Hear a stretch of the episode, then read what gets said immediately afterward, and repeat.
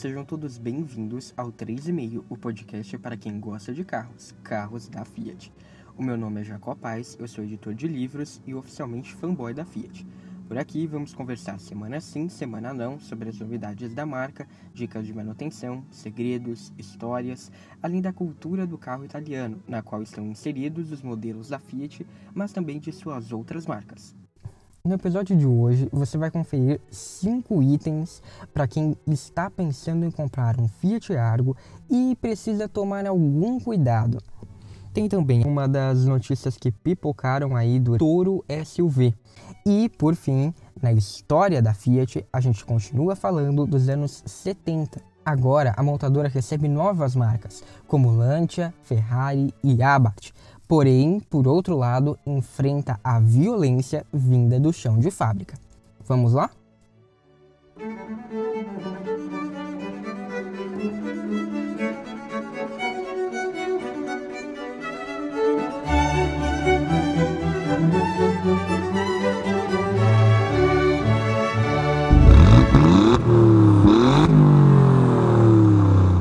Antes de começar este episódio, eu quero saber se você já assinou ou seguiu o 3,5 no app que usa para escutar podcasts.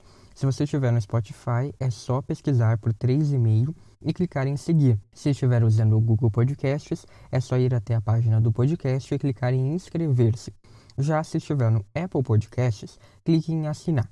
Para conferir mais opções, visite a página anchor.fm barra 3,5 podcast. E para conferir as novidades do dia a dia, fotos de carros da Fiat e posts especiais, você tem que seguir o 3,5 nas redes sociais, arroba 3,5 podcast, no Facebook e no Instagram. Você também me encontra no Twitter, arroba Jacopaz. Além disso, para conteúdo extra e todos os links para as referências deste episódio, acesse bit.ly barra 3,5 podcast. Eu começo falando de uma das notícias que pipocaram aí durante a semana. O site Autos Segredos, que é especialista em flagras, em segredos especialmente da Fiat, trouxe aí a notícia de que a montadora está descongelando alguns projetos e entre esses projetos o principal seria o Toro SUV.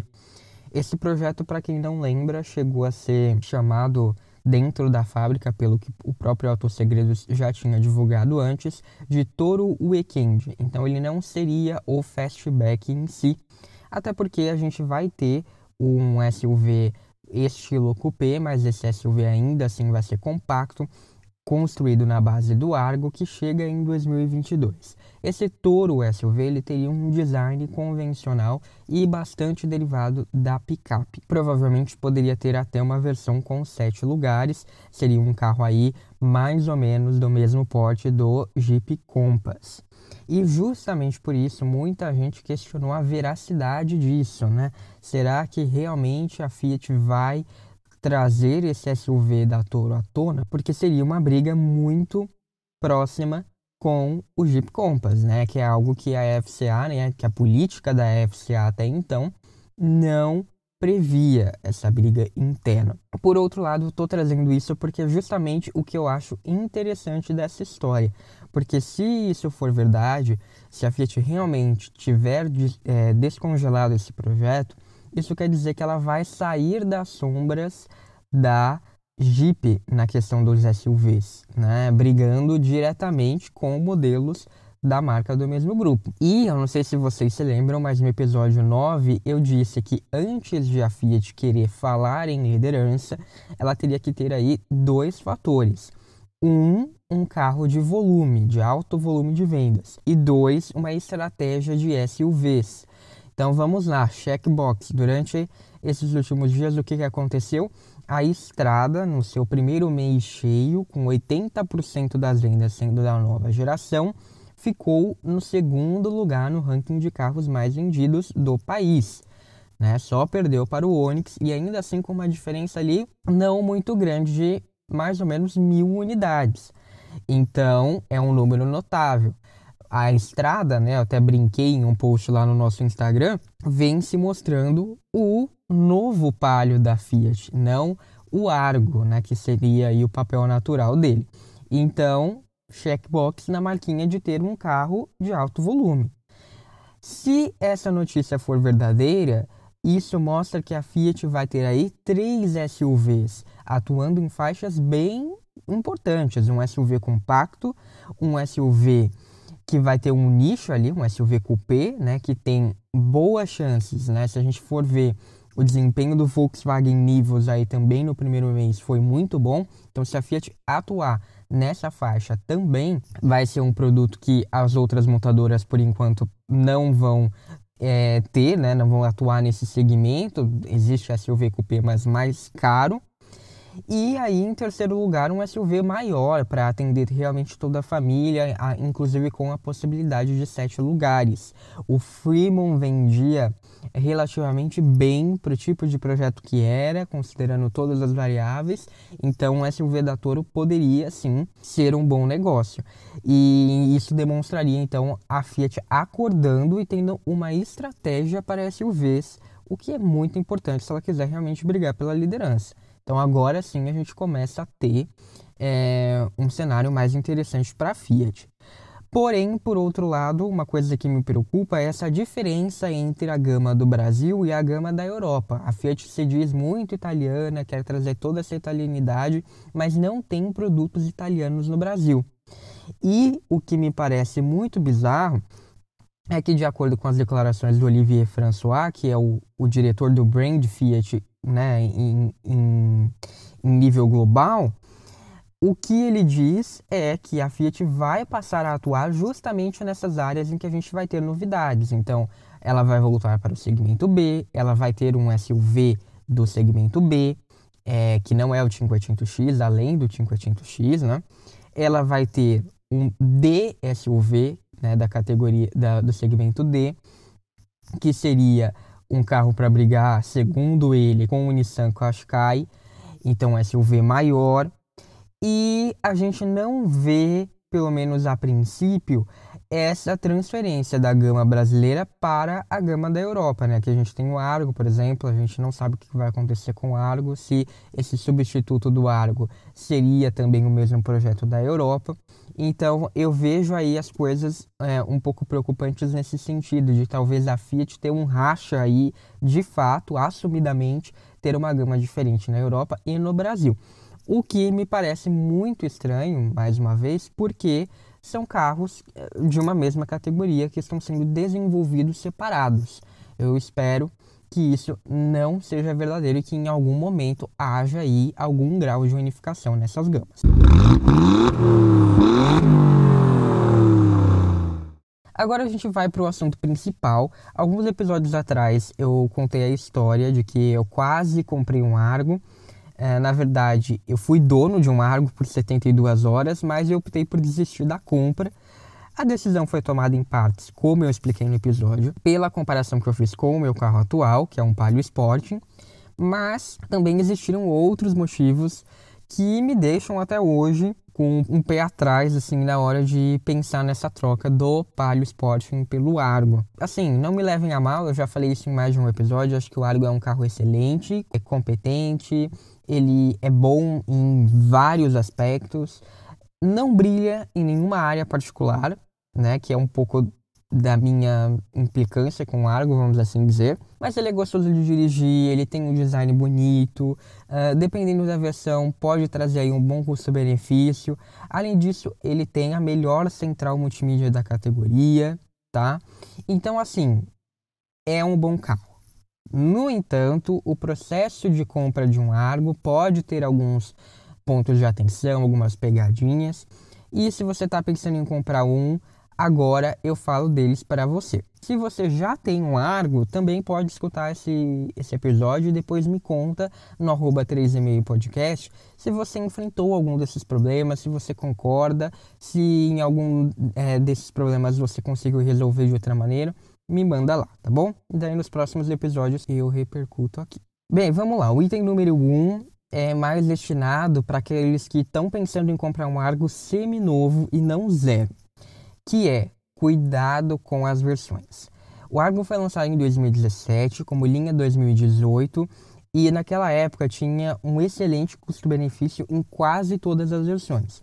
Mas o ponto alto do hatch estava nas versões Drive 1.0 e Drive 1.3, porque elas contavam com os novos motores Firefly, elas contam, né? Que são bem mais eficientes do que o eTorque 1.8. Eu não estou falando mal do eTorque 1.8, estou falando que ele é beberrão, que ele é lento, não, estou falando que esses motores Firefly são mais novos, são mais modernos e são mais eficientes.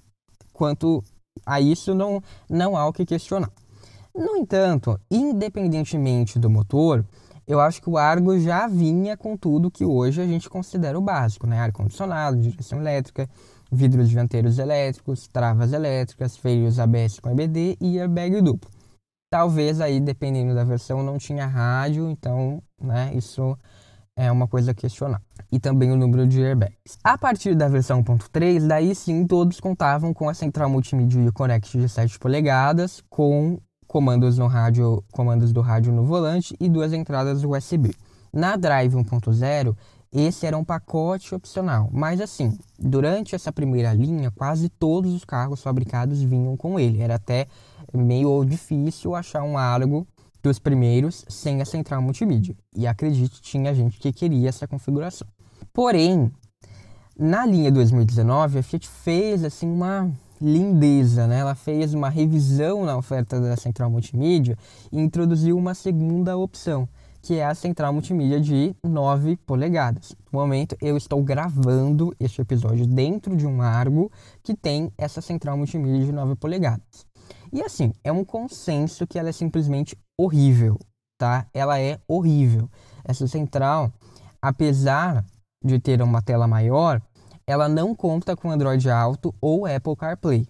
Até existe aqui um app né, que dizem que dá para espelhar oficialmente, mas assim, é, primeiro, eu tentei já várias vezes com o iPhone, eu tenho um iPhone, ele não espelha e ainda faz um barulho, assim, uma estática gigantesca de, de ensurdecer. Não rola, simplesmente não vai.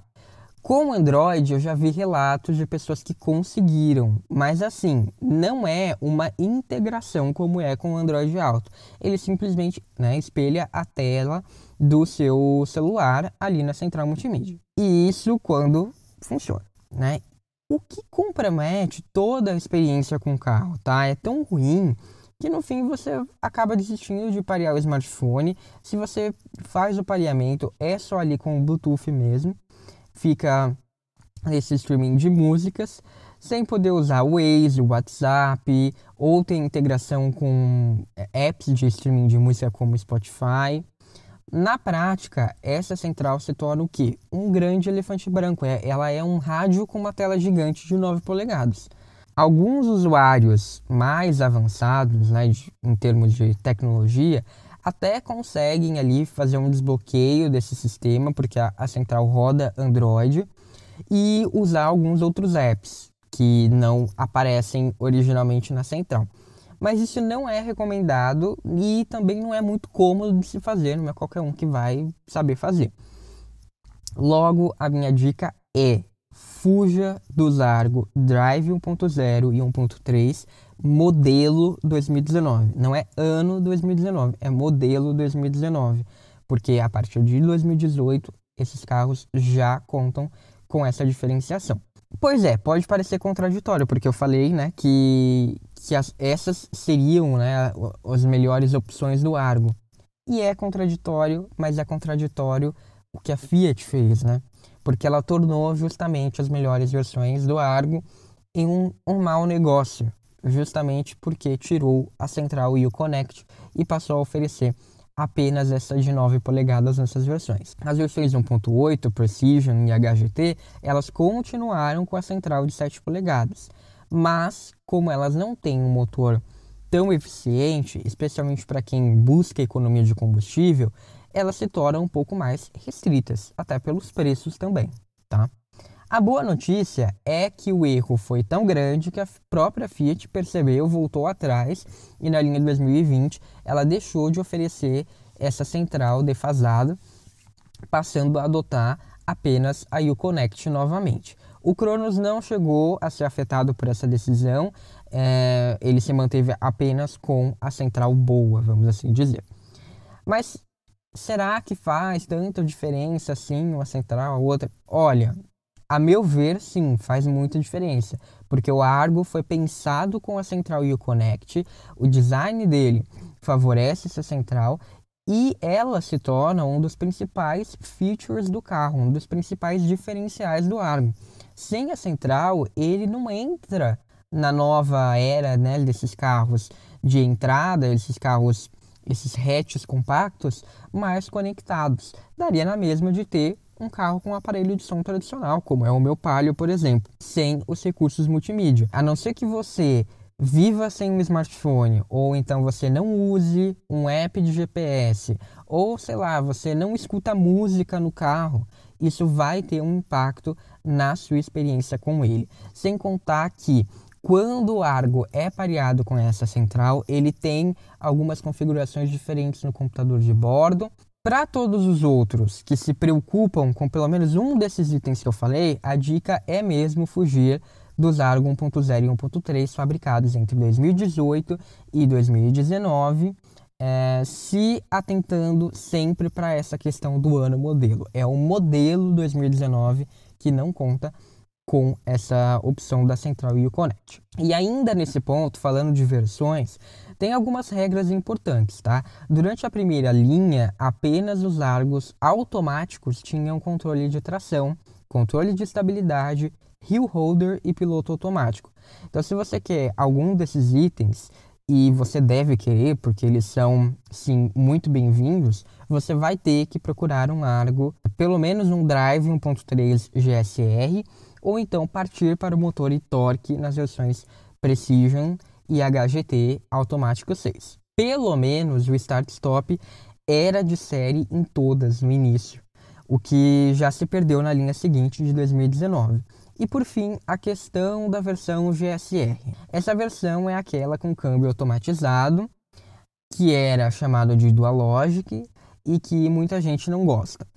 É importante dizer que esse câmbio passou por uma série de atualizações e quando ele chegou no Argo e no Cronos, ele tem, né, aí nesses carros uma calibragem que é bem diferente daquela que fez a fama, né, desse tipo de câmbio automatizado.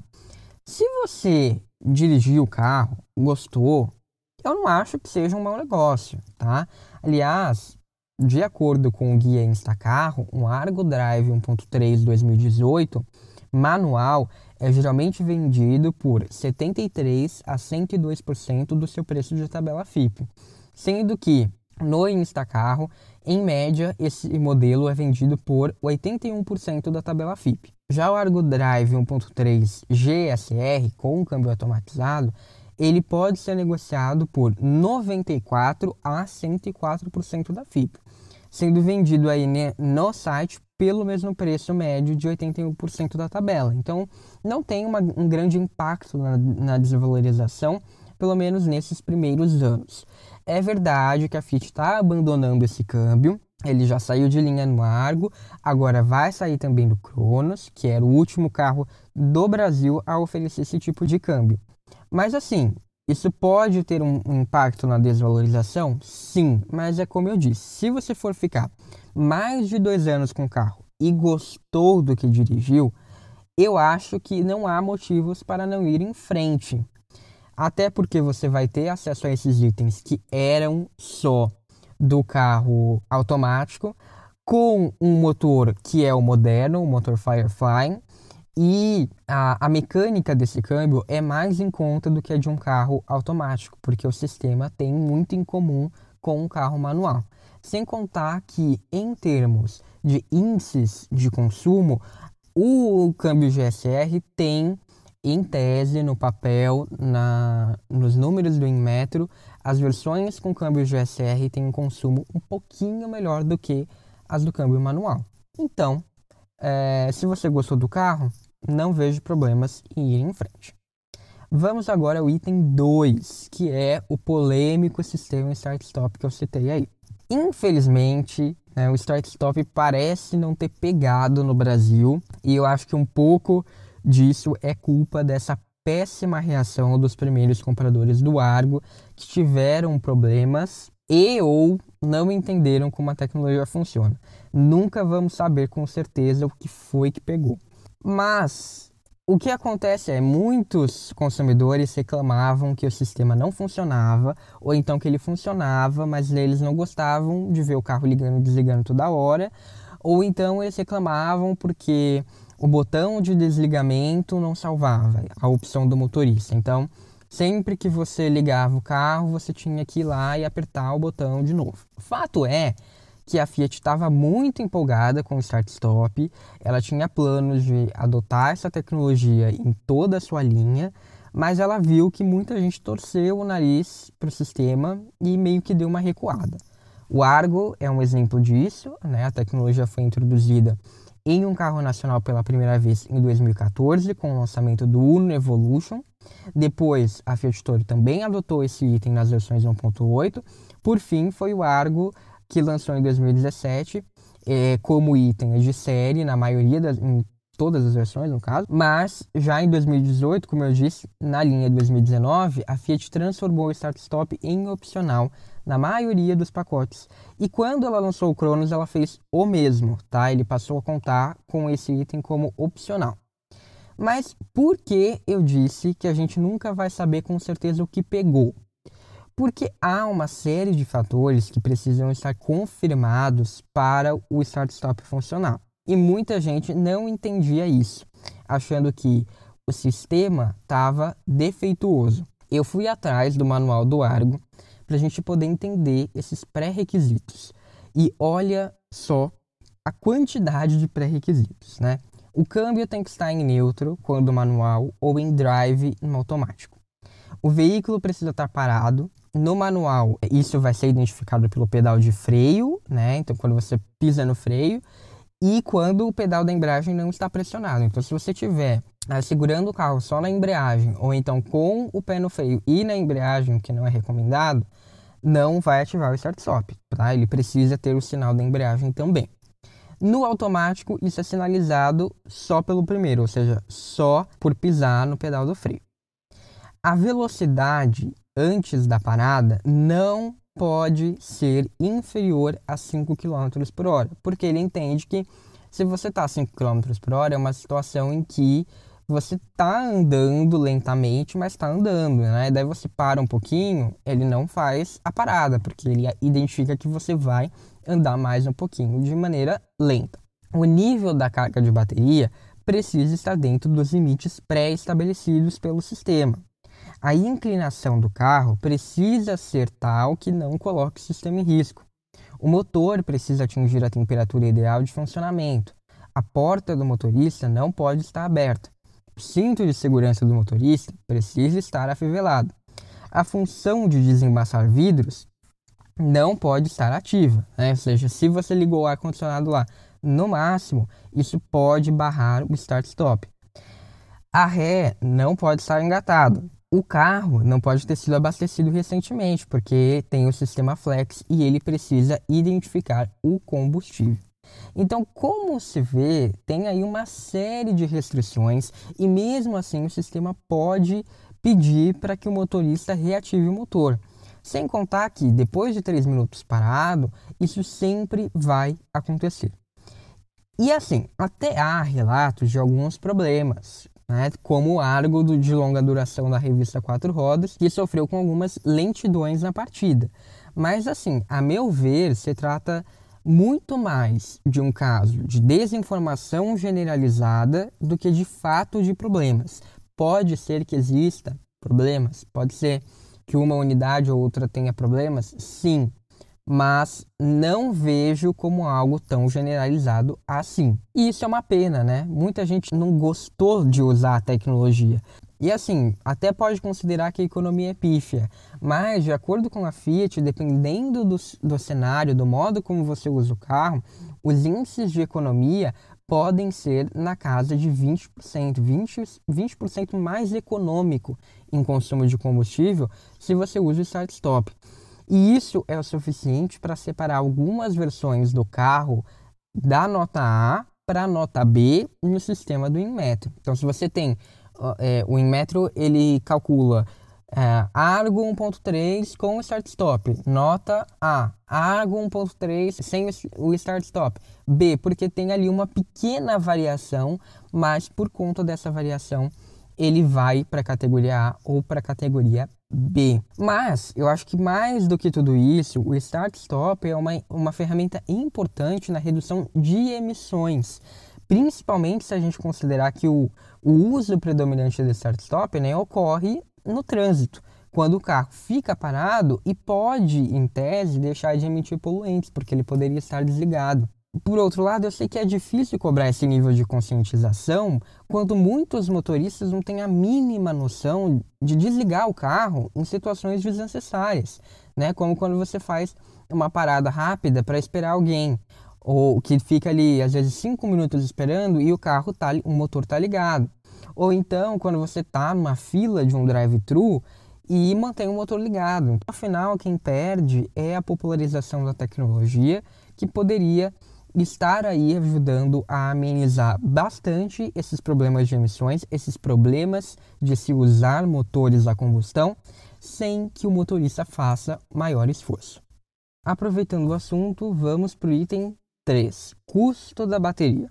Com certeza você já deve ter visto gente por aí falando que a bateria dos carros com start-stop é caríssima, o dobro, o triplo do preço, certo?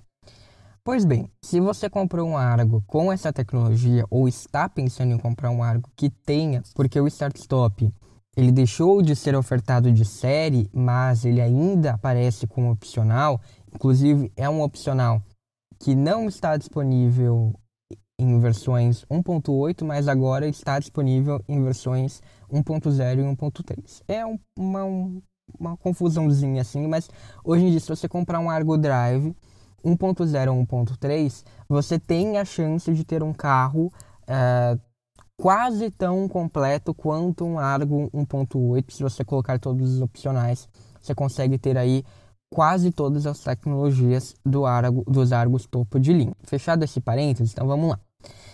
Comprou um Argo ou está comprando um Argo com a tecnologia Start Stop.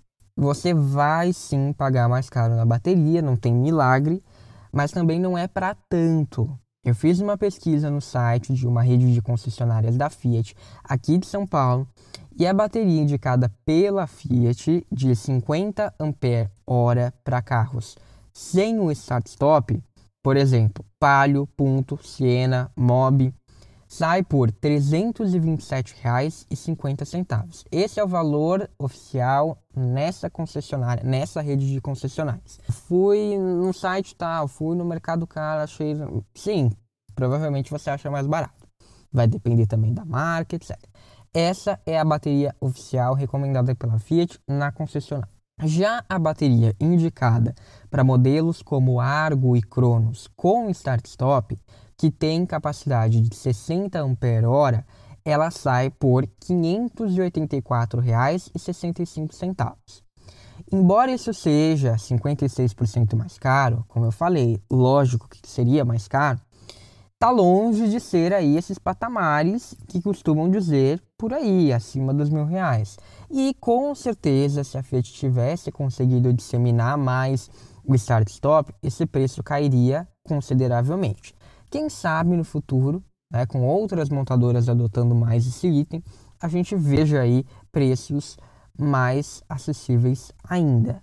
Torça para isso. O item número 4 é algo com o qual eu sofri na prática durante o período em que eu quase troquei de carro. As versões que não existem. Quem nunca montou ali o carro dos sonhos no site da Fiat, ficou aguardando o momento de comprar esse carro como sempre quis. Pois imagina só quando você começa a falar com o vendedor e ele solta um: "Ah, esse pacote eu não tenho, eles não fabricam mais", ou "Essa versão saiu de linha", ou "Ah, mas vai demorar muito para chegar". Os vendedores têm metas de vendas, eles têm carros parados no estoque e eles têm incentivos para determinadas versões. Por isso, eles vão tentar empurrar o que eles têm lá no estoque deles para você, na maioria dos casos. Eu consigo contar no dedo quantas vezes, de prontidão, um vendedor se ofereceu com boa vontade em vender o carro que eu queria, com os itens que eu queria, com as cores que eu imaginei. Né? Muitas vezes, se você está falando via WhatsApp, por exemplo, você pergunta por um kit menos popular, eles simplesmente passam a te ignorar ou perdem o interesse na conversa. Esses dias mesmo, para fazer justamente pesquisa aqui para esse episódio, eu mandei para um vendedor, falei, olha, queria saber do Argo é, 1.3 com controle de tração e estabilidade. Ele veio para mim e falou assim, não, não existe. Né? Esse carro não existe, não tem essa opção. Ele perdeu esses equipamentos. Foi isso que ele falou. Daí o que, que eu fiz? Peguei, entrei lá no site da Fiat, tirei um print falei, olha, é esse kit aqui que eu quero, o kit Tech. Ele tem controle de tração, estabilidade, start-stop e custa, ah, se não me engano, R$ 1.600. Mandei para ele. Você acha que ele me respondeu? Nunca mais me respondeu. Nesses casos, o que eu recomendo é a melhor coisa a se fazer é estar bem informado e saber o que você quer. Talvez você não consiga o desconto de uma promoção, mas se você abrir mão do que você tanto quer, você pode ficar com aquela dúvida eterna. Mas e se, ah, e se meu carro tivesse isso, se meu carro tivesse aquilo? Então, assim, faça as contas, veja o que cabe no seu bolso, o que você pode negociar, o que você não pode, o que você poderia abrir mão, o que você não quer abrir mão e quais são as suas prioridades. Se você quer um Argo 1.3 com controle de estabilidade de tração e essa opção é ofertada pela Fiat, tá lá no site, tá lá disponível, você tem todo o direito de exigir essa configuração. Afinal, é você que vai dirigir o carro todo dia por um bom período e ele tem que deixar você satisfeito. Veja todos os kits disponíveis, veja códigos se for preciso, anote preços, Uh, anote os nomes de cada kit, de cada versão, de cada cor e só abra mão do que você realmente não fizer questão. Saia da negociação com o carro que você deseja, não com o que o vendedor empurrar. Esse foi o principal motivo por eu ter desistido do negócio que eu tinha feito. Por fim, o item número 5 é cuidado com os descontos. Como eu disse no item anterior, por trás deles estão sempre unidades específicas, muitas vezes paradas no estoque. Agora mesmo, em 2020, eu vi concessionárias ofertando o Argo na configuração Precision manual como se fosse um ótimo negócio. Só que assim, elas só não avisaram que era uma unidade encalhada no estoque, porque se tratava de um carro fabricado em 2018, modelo 2019 a Fiat tirou o carro de linha na gama 2020. Não existe mais a Argo 1.8 manual. Talvez até seja um bom negócio. Não estou falando que seja péssimo comprar um Argo manual. Mas é bom você saber no que você está se metendo. Afinal, esse carro deixou de ser ofertado justamente pela baixa procura. E a alta desvalorização de um carro que está tanto tempo parado no pátio de uma concessionária pode te dar mais munição na hora de você negociar essa compra. Então, tente sempre prestar atenção em todas as informações disponíveis sobre a unidade específica que você está comprando. Isso é essencial para saber quais equipamentos você vai ter ou não, assim como isso vai te dar a oportunidade de saber como negociar e o que pedir ao vendedor. Além disso, você vai precisar balancear aquilo que eu falei no item anterior, o quanto você está disposto a abrir mão de ter o carro como você imaginou para poder ficar com uma unidade que já está ali e que não vai permitir é, que você coloque outros equipamentos ou até que você mude a cor, né, a cor que você mais gosta. A promoção é muitas vezes um chamariz, então tem poucas unidades no estoque mas pode ser um bom negócio se você quiser aquele carro mais padrão, vamos assim dizer, aquele que tem os itens mais uh, costumeiros. E tem que ficar atento porque muitas promoções são feitas antes do modelo trocar de linha. E quando o modelo troca de linha, ele pode ganhar alguma novidade, ele pode ganhar mais itens de série, ou ele pode ganhar uma nova versão, uma nova cor uma nova é, configuração ali que não existia antes, tá? Então, esse é um ponto extra. algo que, que todos já devem saber, mas não custa relembrar. A Fiat já anunciou que vai atualizar sua linha para que todos os carros adotem o novo logo da empresa. Agora, neste mês de setembro, a gente vai ter o Argo com essa novidade. E entre outubro e novembro, Cronos e Mob passarão pelo mesmo processo. Provavelmente também vai ter uma mudança na lista de equipamentos.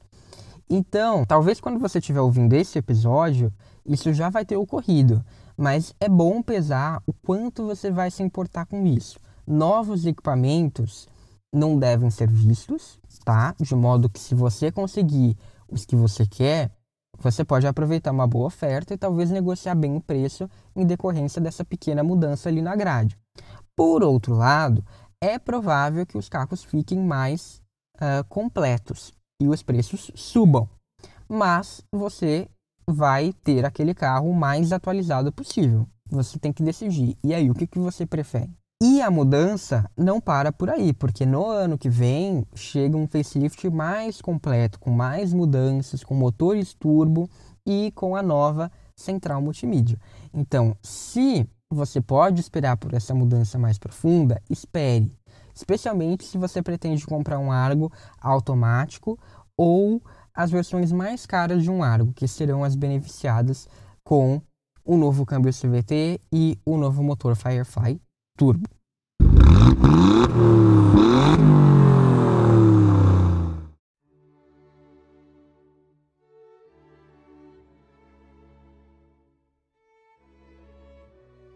Enquanto a Itália se expandia economicamente e ganhava força industrial, o país vivia um momento difícil na política e os trabalhadores logo entraram em um período tumultuado, marcado por inúmeras greves que começaram no fim dos anos 60 e perdurariam até os anos 80. A Fiat, claro, foi um ator ativo de tudo isso. Após a guerra e o boom econômico, lançou o pequeno Cinquecento, que se tornou um marco da prosperidade italiana. Aqueles que viviam no sul do país, uma região mais pobre, tiveram a oportunidade de migrar para o norte, industrializado, e as fábricas da montadora eram uma das opções para mudar de vida, em meio a uma mudança marcada por preconceito, pobreza e desamparo do Estado. A Fiat tinha mais de 65 mil empregados à época e a filosofia de produção, produção, produção era típica do período, o que não resultava nas melhores condições de trabalho. Enquanto o país crescia acima de 6% entre 1959 e 1962, isso não era um problema. Mas, enquanto as coisas começavam a desacelerar, a panela pegava pressão reações agressivas aos movimentos sindicais socialistas, economia já não tão empolgante e as graves questões de moradia, tinha operário, por exemplo, que dormia em seu cinquecento no estacionamento da fábrica, seriam os fatores que dariam as boas-vindas a Gianni Agnelli quando ele assumiu o posto de comandante da empresa. Isso aconteceu em 1966, como vimos no último episódio. E depois de dois anos, em 1968, ele já havia feito grandes mudanças no corpo administrativo da empresa, com a ajuda de seu irmão, Humberto Agnelli. Gianni tira de cena a filosofia terra, céu e mar de Valeta e aposta todas as fichas nos veículos terrestres. Ele também passa a apostar mais na internacionalização da marca Fiat, Outras novidades foram as chegadas da Auto Bianchi, com quem a Fiat já tinha parcerias em 1968, e em 1969 da Ferrari, esta com certa autonomia. Pelo valor simbólico de uma lira, a família Pessenti cederia no mesmo ano o controle da Lancia ao grupo Fiat, pois a marca estava atolada de dívidas. Em 1971, outra marca seria acolhida, após ter alcançado resultados notáveis com os carros da Fiat. Trata-se da Abarth. Em 1986, a Fiat ainda receberia sob seu guarda-chuva ninguém menos do que a Alfa Romeo, e em 1990, Maserati e Innocenti finalizariam a formação da empresa. Nos anos 70, a aproximação da Abarth com a Fiat resultaria em modelos icônicos, como o Fiat 124 Sport Spider e o Fiat 131, que venceram inúmeros campeonatos de rally e colocaram a marca na história desse tipo de competição. Por outro lado, apesar de já ter mais vivência e experiência, isso não fez com que a Agnelli percebesse a importância de prestar atenção aos problemas que começavam a assolar os seus funcionários. E a panela explodiria em diferentes ocasiões ao longo da década de 70, para se ter uma ideia, de acordo com Alan Friedman em seu livro sobre o Zainelli, a combinação de greves e o absenteísmo de até 14% dos funcionários custou à Fiat quase 130 mil carros não produzidos em 1969. Em 1972, esse número cresceria para 150 mil carros. Isso porque, dessa vez, as greves eram mais organizadas, pois tinham participação dos estudantes italianos, que criaram um movimento mais coordenado, afetando não apenas as fábricas da Fiat, como também de outras empresas italianas. Para ajudar, na década de 70 surgiu o grupo Brigadas Vermelhas, bem mais violento, que chegou a atacar quase 30 gerentes da Fiat ao longo de 75 e 1980 quatro deles chegaram a morrer. As fábricas eram incendiadas e veículos dos dirigentes eram frequentemente vandalizados. Apesar de Gianni ter negociado com os diversos grupos sindicais, tendo fechado diversos acordos, inclusive um histórico negociado com o maior líder sindical da Itália, que previa a indexação do salário dos operários da Fiat à inflação, isso não foi suficiente para atenuar o panorama. Em entrevista à Esquire, Agnelli chamou a situação de pandemônio, já que os trabalhadores da empresa saíam de casa sem saber se voltariam intactos ao fim do dia. Em 1978, o primeiro-ministro da Itália, Aldo Moro foi sequestrado e assassinado, o que foi um grande marco na escalada da violência. O principal líder sindical, que já havia negociado com a Agnelli, resolveu agir e condenou as vertentes terroristas, embora nem todos os operários tenham concordado com ele.